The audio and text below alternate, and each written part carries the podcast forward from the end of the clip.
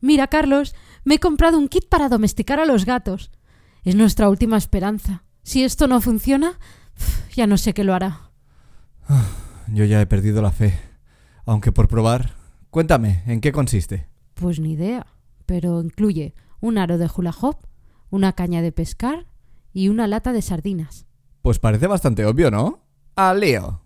Ay, au, ahí, au. No sé, Carlos. Me temo que me han timado o estos gatitos son incontrolables. Espera, lo estábamos haciendo al revés. Si pongo esto así, le doy media vuelta. Va un poco duro.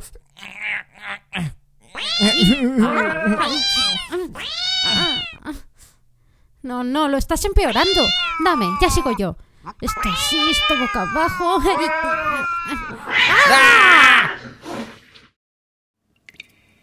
La verdad, aún no entiendo cómo hemos terminado en esta situación. Se van con la llave de la jaula. Ven, gatito, gatito. Has llegado al templo del sensei del cantante. El podcast para cantantes y profesionales de la voz de Vox Vocal Studio. Potencia. Resistencia. Notas agudas. Notas graves. Control. Equilibrio vocal. Soy Esther Justel. Yo soy Carlos Campaña. Si quieres saber más sobre la voz, visita nuestro blog en vtvs.es barra blog. Hay algunas cosas o seres que son bastante difíciles de controlar. Sigues todos los pasos, estás totalmente comprometido con la misión, pero no hay manera de conseguirlo. Y por mucho que te hagas con un kit y resulte muy obvio cómo utilizarlo, hay veces en las que la solución no está tan clara. Para poder disfrutar totalmente de tu voz al cantar, necesitas domesticarla. Conseguir que se comporte como esperas de ella y que cumpla todas tus órdenes. Pero resulta que esto no es tan fácil como parece. Por eso estoy yo aquí, con el objetivo de que conozcas los pasos necesarios para tener a tu voz bajo control. ¿Qué es lo primero que necesitas para empezar a controlar tu voz? Pues conocerla. Y esto no significa solo escucharla, que también, sino descubrir tus tres registros esenciales, voz de pecho, voz de cabeza y voz mixta. Aunque después de mucho tiempo de conocimiento de tu propia voz, te darás cuenta de que no te gusta etiquetarla. Cuando estés cantando una canción y te salga bien y de manera fácil, no te pararás a pensar en si en la palabra mirada, el da, cae en voz de cabeza, voz de pecho o voz mixta. Simplemente te limitarás a disfrutar de esa nota. Y aunque el episodio va sobre el control de la voz y te pueda parecer que se trata de tener todo muy etiquetado y marcado, no es así. Recuerda que cantar es una habilidad motora. Las habilidades motoras tienen que ser automáticas, se hacen casi sin pensar. Esto quiere decir que cuando cantes tienes que dejarte llevar y ceder un poco el control. Porque tu voz es como mis gatitos, indomable, y eso es parte de su encanto. ¿Te has perdido del todo? Sigamos por el camino de baldosas amarillas. Conoce mejor tu voz de pecho. Es la voz que utilizas para hablar. Así que es buena idea que te grabes hablando. Busca en tu voz hablada aspectos que no te gusten. Y no me refiero al timbre, porque eso es algo que tendrás que aprender a amar si lo que quieres es cantar. Busca cosas que puedas mejorar. Por ejemplo, ¿es una voz airosa? Entonces tienes que trabajar en eliminar el aire sobrante. Si no sabes cómo, recuerda que ya hemos hablado sobre ello en el episodio número 33 del Sensei del cantante. O quizás es una voz demasiado dura. Tendrías entonces que trabajar en suavizar tus consonantes. Recuerda que Carlos te habló sobre cómo hacer esto en el episodio número 51 de El Sensei del cantante. El siguiente paso es conocer tu voz de cabeza. Aquí es donde está toda la amiga de este episodio y donde vas a tener que poner todo de tu parte, porque tu cuerpo va a querer hacer fuerza para llegar a las agudas, y porque si estás pasando de forzar tu voz a descubrir tu voz de cabeza, vas a sentir que al negárselo pierde fuerza. Lo peor es que no te va a gustar el sonido, porque de repente va a sonar más débil que cuando empujabas tu voz de pecho. Pero en serio, tienes que dejar de hacer fuerza. Sin eso, va a ser imposible empezar a descubrir tu voz de cabeza. Busca un sonido ligero, como una sirena.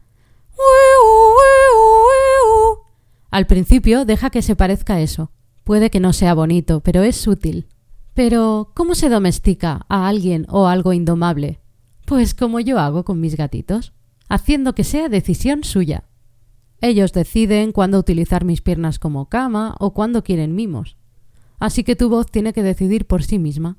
Lo único que tienes que hacer es no hacer nada, no hacer fuerza, no tensar ni la lengua, ni la mandíbula, ni apretar los puños. Y dicho así parece fácil, pero es más fácil tensar que destensar. Así que un truco que a veces viene muy bien es exagerar una tensión para ser consciente de ella y al momento relajarla.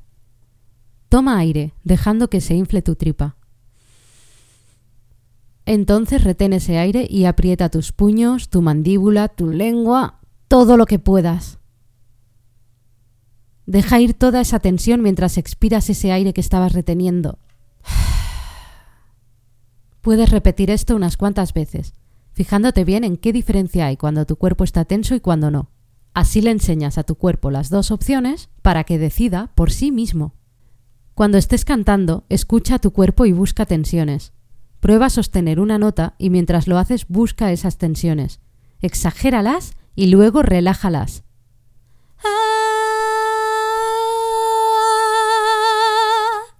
¿Qué puedes controlar tú directamente y qué no? Los músculos que controlan las cuerdas vocales son muy difíciles de controlar conscientemente, así que no tienes que intentar hacerlo. De hecho, hacerlo sería un error. Piensa que son músculos muy pequeños, que no ves. Es muy fácil confundirlos con otros músculos más grandes, como los de tu cuello. Y activar esos músculos en lugar de los que toca te puede perjudicar mucho. Volverías a forzar tu voz. Así que no es buena idea intentar controlarlos de esa manera. Pero sobre el volumen sí tienes el control. Si lo reduces, vas a encontrar las sensaciones correctas de manera mucho más fácil y rápida. Así que no tengas miedo, de nuevo, de que tu voz pierda potencia. Porque una cosa es reducir el volumen, pero mantener activos todos los músculos. Se haría así. Y la otra es reducir el volumen desactivando los músculos que juntan las cuerdas vocales, haciendo la voz más airosa o susurrada. Se haría así.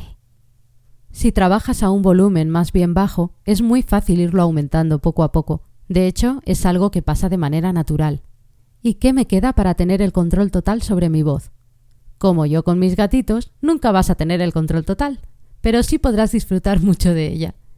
Para ello, nunca debes dejar de practicar, haciendo tus ejercicios, siempre siendo consciente de las sensaciones que te he indicado durante el episodio. Cada día, al menos una vez. Y aun así, aún no tendrás el control, porque cuando sacas a tu voz de su zona de confort ya no se comporta igual. Aparecen los nervios, que te secan la boca y te ponen en estado de alerta y de tensión. Y por muy bien preparado que lo lleves, a veces te quedas en blanco y se te olvida todo. Así que no te queda otra que practicar también esta parte. Primero de todo, siempre debes calentar tu voz antes de una actuación, porque eso le recuerda a tu voz todo el trabajo previo que ha estado haciendo cada día. Y por otro lado, canta siempre que puedas delante de los demás, para que tu voz se vaya acostumbrando a salir de su zona de confort y que cada vez estés más cómodo cantando delante de los demás. Y hasta aquí el episodio de hoy. Gracias por escucharnos. Si te ha gustado y quieres más, hazte fan del sensei. Únete a nuestra comunidad de cantantes para aprenderlo todo sobre la voz Visita vtvs.es barra sensei-fan